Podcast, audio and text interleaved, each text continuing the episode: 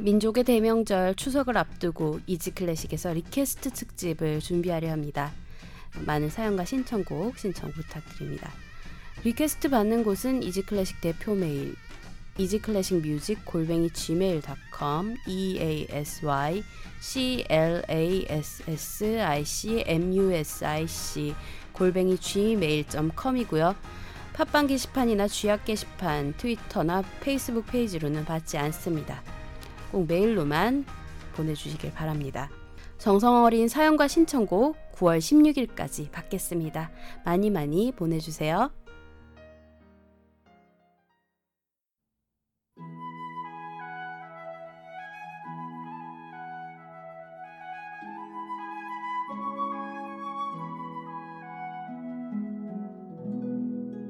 회자 정리, 거자 필반. 만남이 있으면 이별이 있고, 이별이 있으면 또 다른 만남이 있단 뜻입니다. 함께 하다가 이별하는 대상에겐 아쉬움이 남고, 새로이 만나는 대상에겐 반가움이 찾아오죠. 하지만 언젠가는 이 감정들도 정반대로 다가올 때가 있을 겁니다. 지금 떠나가는 것을 다시 만난다면 반가움이 찾아올 것이고, 지금 만나는 것과 이별을 앞둔다면 아쉬움이 찾아오겠죠. 지난 몇 달간 뜨거웠던 여름과 안녕하고 새로이 다가오는 가을을 맞이할 때입니다. 새로운 계절, 새로운 달과 학기의 시작. 익숙함과 안녕을 고하고 새로이 다가올 무언가를 맞이할 준비가 필요합니다.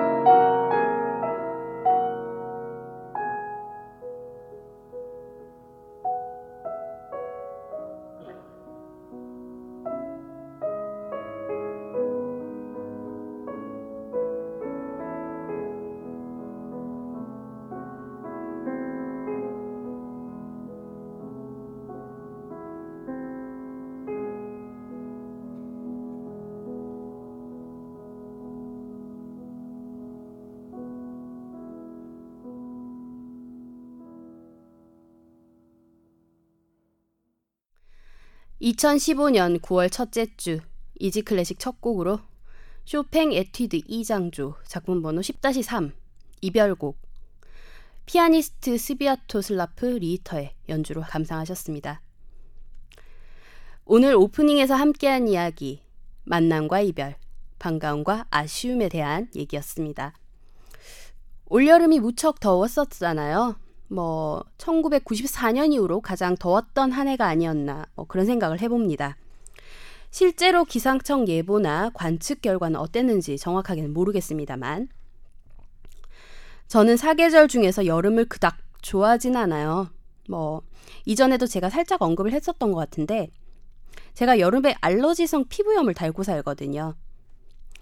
안 겪어보신 분들은 모르실 겁니다. 발진 생기면 그게 가려움을 엄청 동반하거든요. 그리고 그런 것들은 왜 밤만 되면 더 가려운지 몰라요. 자다가 가려워서 잠에서 깨기 일쑤고 막 긁다 보면 피도 나고 음, 또 온몸으로 발진이 번지면 그땐 대책이 없어요 정말 피부과 가서 연고랑 또 먹는 약 받아와서 먹어도 여름 끝날 때까지 그 약을 달고 살아야 하거든요 이젠 나이도 좀 먹고 좀 익숙해져서 또 매년 여름마다 겪는 일이라 예전만큼 막 발진이 온몸에 퍼지게 놔두지는 않지만 그래도 매일매일 신경을 곤두세우면서 생활을 해야 되기 때문에 제겐 여름이 힘들고 불편한 그런 계절이에요.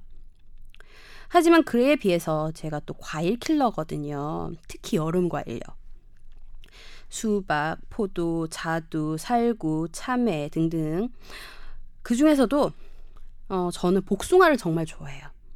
제가 어머니 뱃속에 있을 때부터 엄청 좋아했었다고 하더라고요.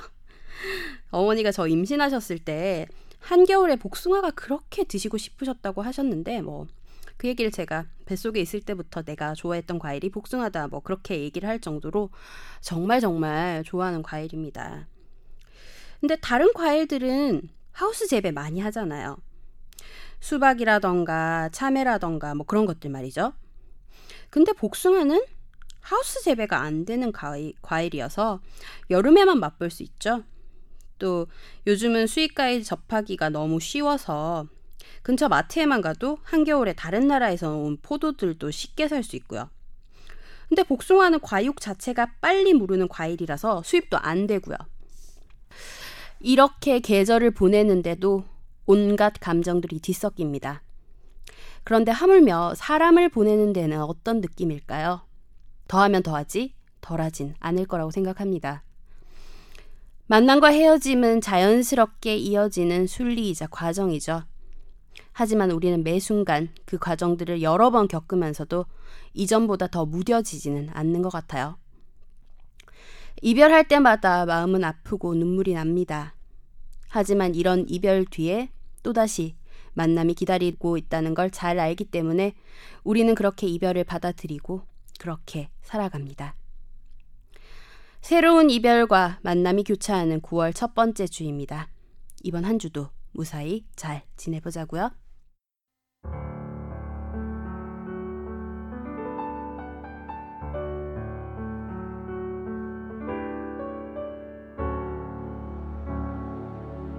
여러분은 지금 쉬운 클래식 음악 팟캐스트 이지 클래식을 듣고 계십니다.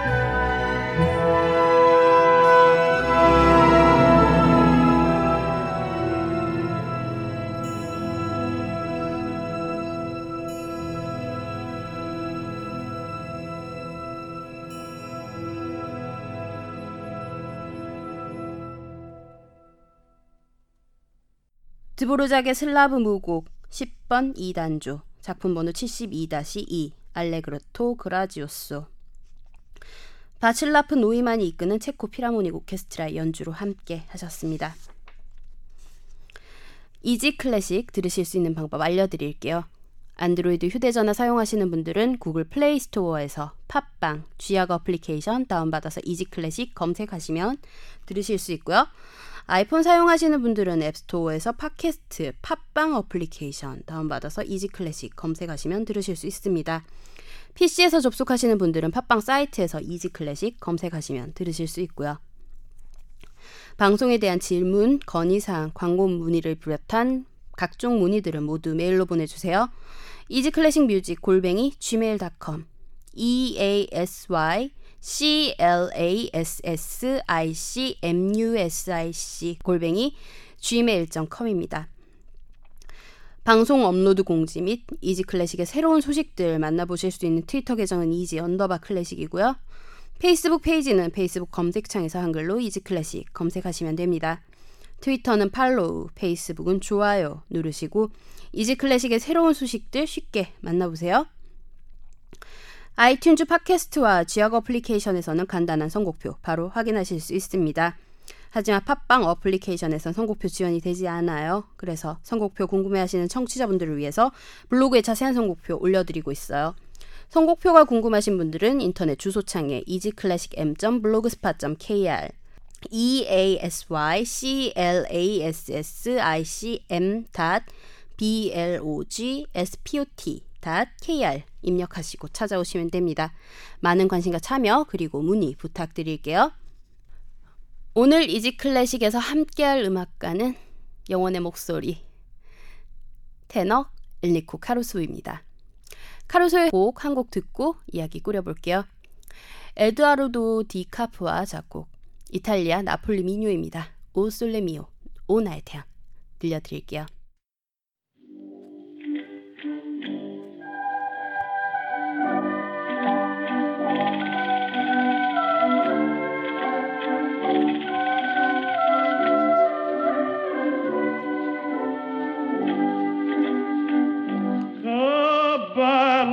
oh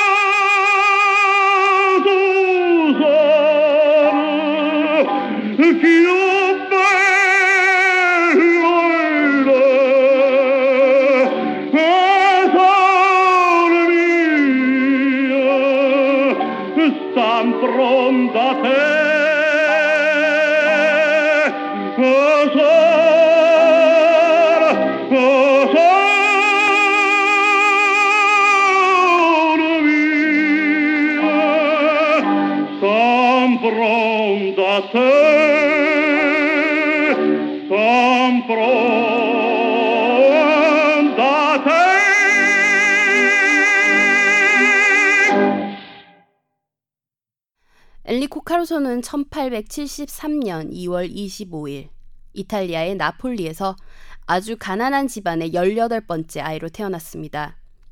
그의 부모는 20명의 아들과 1명의 딸, 총 21의 아이를 두었지만 그의 형제들은 유학이었던 어린 시절 일찍 세상을 떠났고 카루소가 살아남은 3명의 아이 중 첫째가 되어 마지 노릇을 하게 됩니다. 아버지 마르첼리노 카루소는 기계공이자 주조공이었습니다. 아버지는 어린 아들이 자신의 뒤를 따라 기계공이 되는 것을 당연하게 여겼고 아들이 10살이 되자 견습공을 시켰습니다. 가정 형편은 찢어지게 가난했고 견습공으로 벌어들이는 돈도 시원치 않았던지라 어렸던 카루소는 거리와 식당에서 노래를 불러 돈을 벌기도 합니다. 이미 9살이 되던 해에 지역의 교회 성가대에 들어갈 정도였기 때문에 어린 시절부터 될성 부른 떡잎이었던 것 같습니다. 그런 카루소를 눈여겨본 이가 있었습니다. 굴리엘모 베르지네. 그는 성악교사였는데 18세가 된 카루소에게 본격적으로 정식 음악 교육을 시켜주었습니다. 베르지네는 처음 카루소를 맡았을 때 창문 틈으로 새어드는 바람 소리 같다며 카루소가 내는 거친 소리, 창법을 야단쳤고 4년간 혹독한 훈련을 시키며 목소리를 다듬어 줍니다. 1893년 20살의 카루소는 토마의 오페라 미뇽에서 배역을 얻어 데뷔할 뻔했지만 지휘자 앞에서 처음 노래하는 오디션 같은 자리에서 너무 긴장을 한 나머지 박자를 놓치고 노래에 들어가 노래를 망쳐버리고 말아요.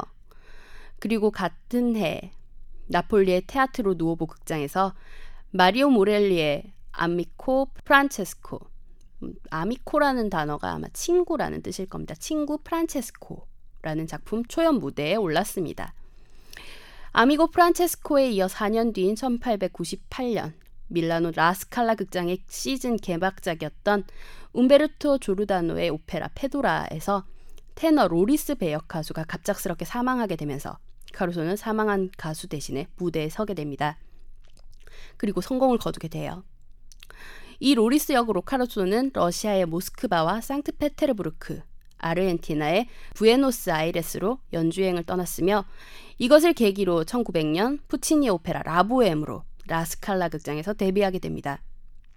그 이후 프란체스코 칠레아의 오페라 아드리아나 루크브레르, 알베르토 프랑게티의 오페라 게르마니아, 자코모 푸치니 오페라 서부의 아가씨 등에서 주연 배우로 확고한 자리를 만들었고 라스칼라 극장에서는 피에트로 마스카니의 가면, 가에타노 도니제티의 사랑의 묘약에서 주연을 맡아 무대에 섰습니다.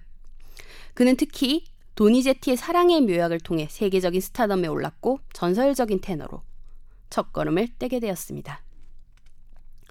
카루소의 출세작이 된 조르다노의 오페라 페도라의 아리아 사랑이 그대에게 사랑하라 명합니다.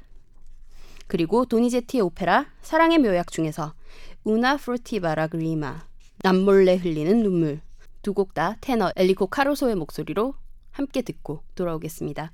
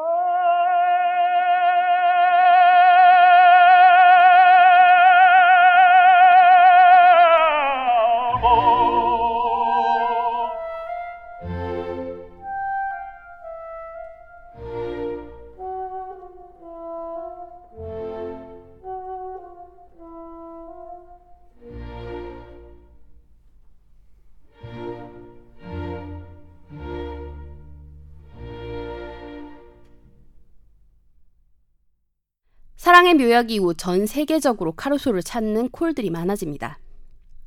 최고의 소프라노들과 어깨를 나란히 하며 무대에 섰고 평론가들은 카루소의 목소리를 가리켜 천상의 하모니와 간능적인 유혹을 동시에 느낀다며 극찬했습니다. 실제로 카루소는 벨칸토에서 바그너나 베리스모까지 거의 모든 오페라 주인공들의 노래를 소화할 수 있는 음색이자 음역이었습니다. 한마디로 얘기하자면 카루소는 leggero, lirico, spinto, drammatico 등 소화하지 못하는 음역이 없었습니다. 어, 여기서 잠깐 짚고 넘어가야 할 게 있겠죠? leggero는 뭐고, lirico는 뭐고, spinto, drammatico 하실 분들이 많을 것 같아서요. 간단하게 짚어드릴게요. 테너 leggero, 가장 가볍고 날렵한 음색의 테너입니다. 테너의 최고 음인 높은 레나, 파까지 낼 수 있는 이들을 가리켜서 테너 leggero라고 하고요. 테너 lirico, lyric 테너라고도 합니다. 음색은 따뜻하고 낭만적인 그리고 활기차고 생기 넘치는 특징을 가졌습니다. 낮은 도에서부터 높은 레까지 음역을 소화할 수 있는 것이 보통이고요. 독일 가곡, 프랑스 가곡 및 예술 가곡을 부르며 헨델의 오라토리오, 종교 미사곡 등에도 적합한 목소리입니다. 일반적으로 많이 알려진 인기 오페라의 남자 주인공들은 대부분 lirico입니다. 테너 spinto, spinto, 찌르다는 의미로 lyric 테너보다는 조금 더 밝은 음색을 가지고 있지만 목소리에 무게감이 있기 때문에 lirico, drammatico로 불리기도 합니다. 19세기 말에서 20세기 초에 유행했던 이탈리아 베리스모 오페라의 주인공들이 대부분 이 테너 스핀토에 속합니다. 테너 드라마티코, 풍부한 성량, 그리고 음색, 선명한 감정 표현이 특징이며 이름 그대로 가장 드라마틱한 노래를 들려주는 테너입니다. 낮은 도에서 높은 도까지를 소화하는 테너이고요. 뭐 이 정도로 설명을 마무리하고 보면 카루소는 그야말로 신이 내린 테너, 테너의 황제였던 셈입니다. 레제로, 리리코, 스핀토, 드라마티코 모두를 소화한다는 건 엄청나게 넓은 음역대를 소화해냈고 표현력도 풍부했던 가수였단 거죠. 하지만 그런 천부적인 재능에도 불구하고 카루소는 자신의 몸을 혹사해서 건강을 해칩니다. 일반적으로 무리하게 발성을 만들지 않고 무리한 배역을 맡지 않으면서 오랫동안 활동하는 성악가들과는 다르게 카루소는 관객들이 부르면 전 세계 어디든 달려가곤 했습니다. 게다가 그의 발성은 몸 전체를 공명시켜 만드는 방식이었으므로 몸이 아주 많이 상하게 됩니다. 1902년 4월 11일 카루소는 영국 돈 100파운드의 계약금을 받고 그라모폰사와 계약을 맺어 밀라노의 한 호텔방에서 자신의 첫 번째 녹음을 하게 됩니다. 그는 그라모폰과 전속으로 계약한 첫, 최초의 성악가였습니다. 이때 녹음한 10장의 음반들은 불티나게 팔려나갑니다. 특히 이 음반은 영어권 국가들, 영국이나 미국, 호주 등지에서 29세의 젊은 성악가 카루소의 인지도를 올리는데 혁혁한 공을 세우게 되었고요. 그리고 그렇게 유명세를 얻은 덕분이었는지 런던의 로열 오페라 하우스 코벤트 가든 티어터 카루소와 한 시즌 계약을 맺었습니다. 계약 조건으로는 한 시즌 동안 베르디 오페라 아이다, 모차르트의 돈 지오반니를 포함한 8편의 다른 오페라들에 출연하는 것이었습니다. 1902년 5월 14일 카루소는 베르디의 오페라 리골레토의 만토바 공작 역할로 화려하게 코벤트 가든 시어터에 데뷔를 하게 됩니다. 그리고 또 엄청난 인기몰이도 했고요. 이듬해 카루소는 메트로폴리탄 오페라 하우스와 계약하기 위해 뉴욕으로 여행을 떠납니다. 계약을 체결한 후 카루소는 그해 11월 23일 런던의 코벤트 가든에서 히트시켰던 베르디의 리골레토로 데뷔 무대를 가졌습니다. 그렇게 그는 뉴욕의 메트로폴리탄 오페라 하우스에 진출하여 1921년 타계하기 직전까지 그곳에서 626회의 공연을 히트시키는 기록을 남기기도 합니다. 엔리코 카루소의 목소리로 많이 들려드려서 그리고 또 이미 익숙한 베르디 오페라 리골레토 중에서 La donna è mobile 여자의 마음 바로 이어서 푸치니의 오페라 라보엠 중에서 아리아 그대의 찬 손 두 곡 연달아 듣고 돌아오겠습니다.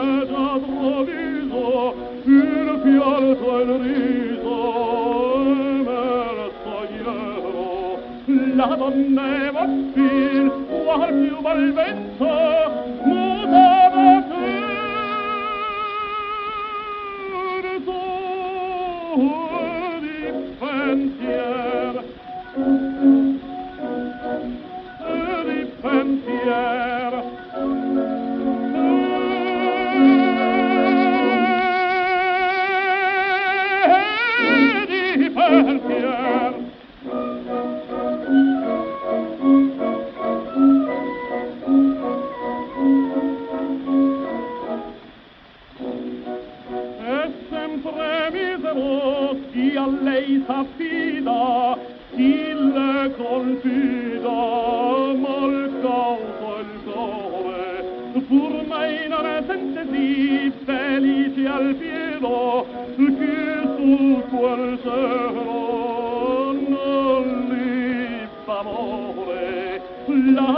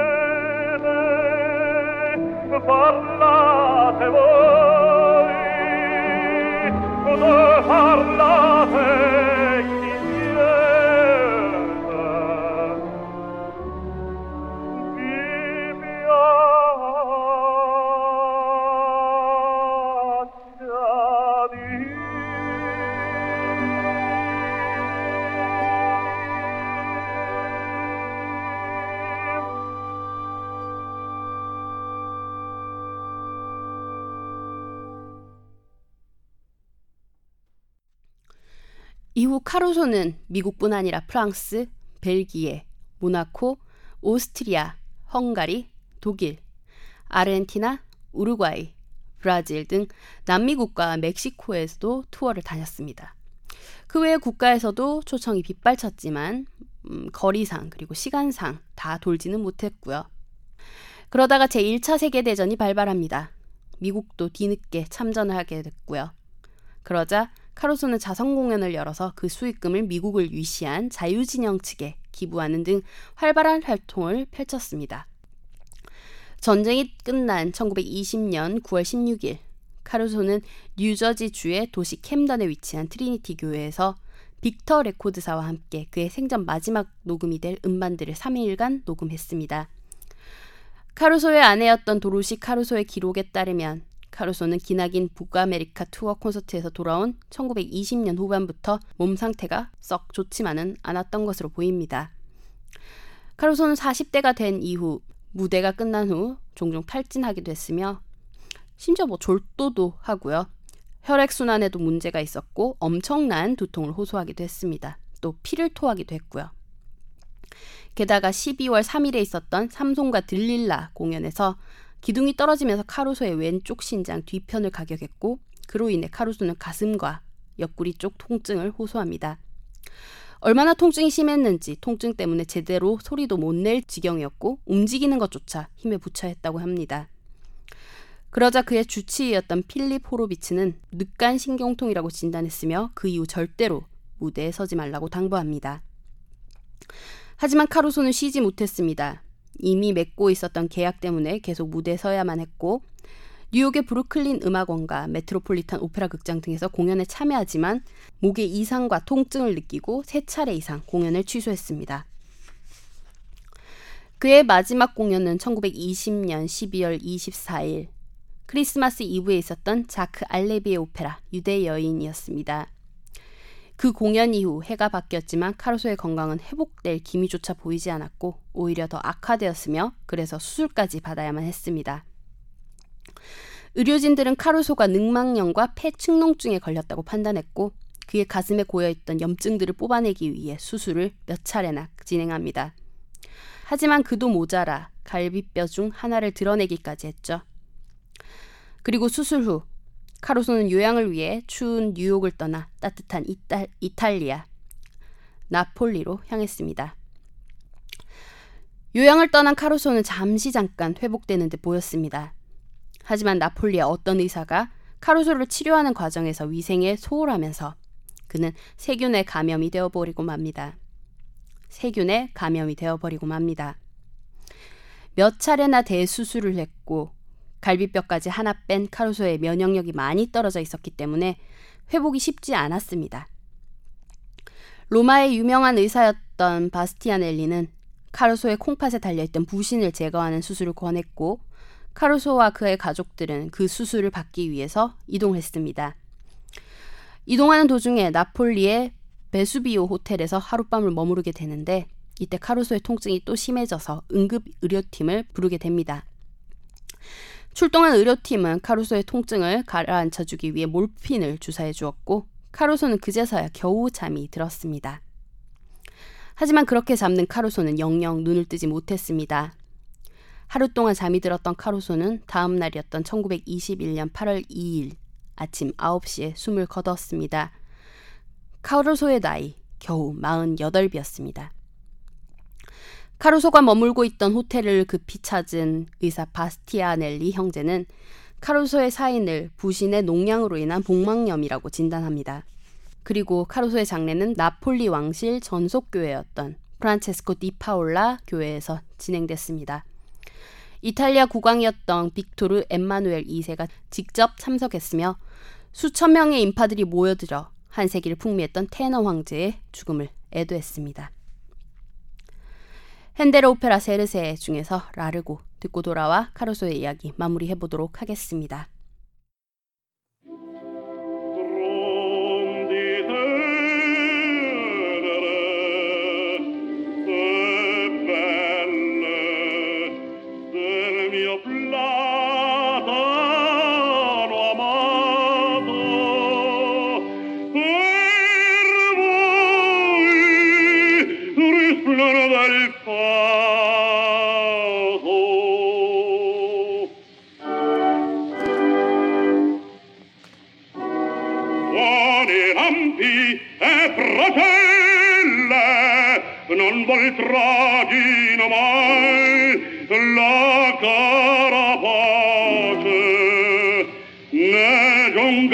poner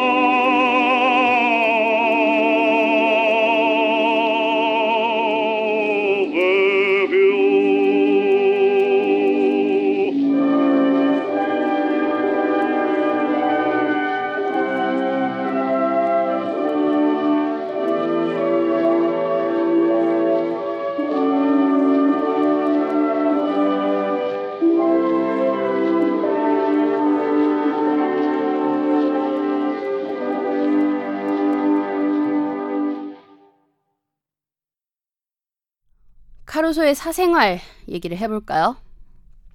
카루소는 당대 최고의 테너였고 그래서 그런지 여자와 관련된 스캔들은 끊이지 않았던 것으로 보입니다. 제1차 세계대전 발발 이전에 카루소는 연상의 여인과 아주 뜨거운 사랑을 하고 있었습니다. 음, 그녀는 로맨틱한 이탈리아 소프라노였던 아다 지아케티였어요. 뭐 아다 지아케티 뭐 혹은 또 읽는 방법에 따라서 에이다 지아케티라고도 합니다. 카루소와 이전에 푸치니 오페라 라보엠에서 미미 역으로 합을 맞춘 적이 있었던 그런 소프라노였죠. 유부녀였던 그녀는 자신의 남편을 떠나 1897년부터 1908년까지 11년간 카루소와 동거하며 카루소의 네 아들을 낳아줬습니다. 그중 절반인 두 아들은 유아기 때 사망하여 결과적으로는 두 명의 아들이 남았습니다만 어쨌든 네 명의 아들을 낳아줬습니다. 아다는 카루소에게 음악적 조언자이자 정신적인 지주였습니다. 하지만 그녀는 11년간 카루소와 함께 하다가 결국 카루소를 버리고 떠나고 맙니다. 훗날 아다와 카루소 사이에서 태어난 아들 로돌포 카루소는 아버지와 어머니의 뒤를 이어서 가수가 되었고 엘리코 카루소 주니어는 배우가 됩니다. 전쟁이 끝나갈 무렵이었던 1918년 아다와 이별했던 카루소는 25살의 젊은 아가씨 도로시 파크 벤저민을 만났습니다. 당시 카루소의 나이가 45 정도였으니 거의 20년 정도 차이가 나는 아가씨였던 셈입니다. 도로시는 뉴욕의 부유한 특허 변호사의 딸이었는데 그녀의 어, 아버지가 딸과 카루소의 결혼을 극심히 반대했습니다. 하지만 그 두 사람은 집안의 반대에도 불구하고 결혼식을 올렸고 다음 해에 딸 글로리아 카루소를 낳았습니다.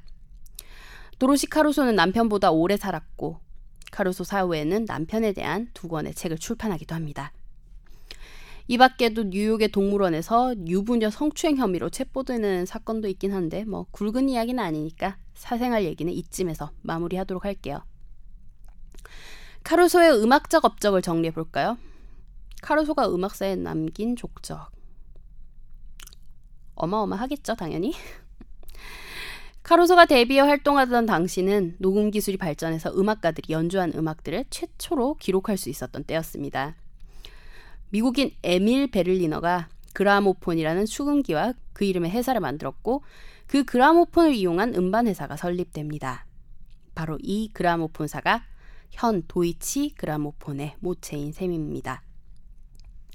그리고 그라모폰사의 축음기 그라모폰 아예 좀 헷갈리긴 한데요. 그라모폰 사도 이름이 그라모폰, 축음기의 이름도 그라모폰.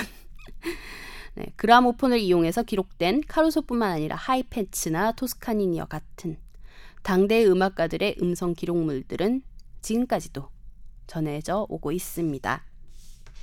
그라모폰 축음기가 카루소를 키우고 카루소가 그라모폰을 키웠다고 하는 소리가 나올 정도로 카루소가 세계적인 스타 성악가로서 발돋움할 수 있었던 데는 녹음 기술의 발달이 지대한 공헌을 했다고 할 수 있겠습니다. 좋은 목소리를 가지고 고음을 내는 건 어렵지 않지만 정상을 지키는 것은 너무나도 어려운 것이라고 얘기했던 카루소.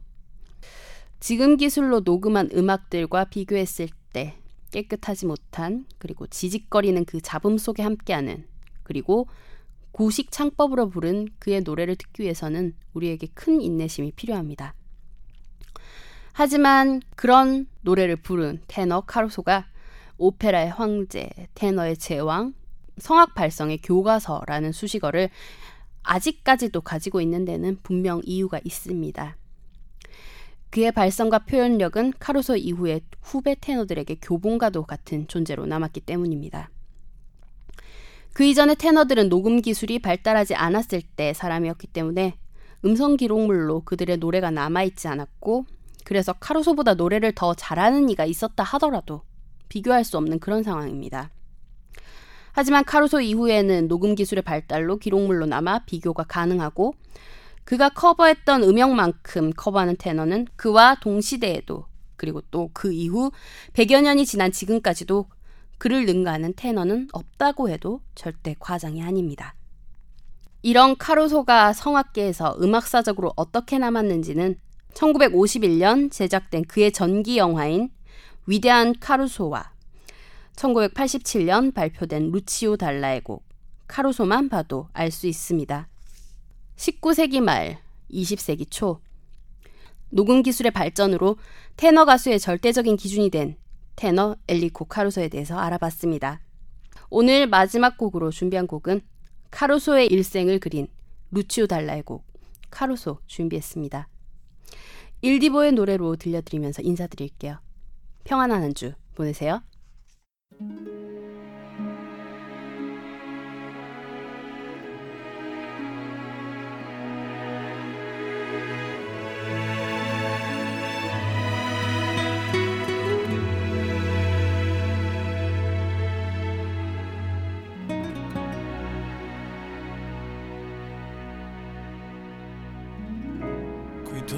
Mare luccica e tira forte il vento sulla vecchia terrazza davanti al golfo di Sorrento. Un uomo abbraccia una ragazza dopo che aveva pianto.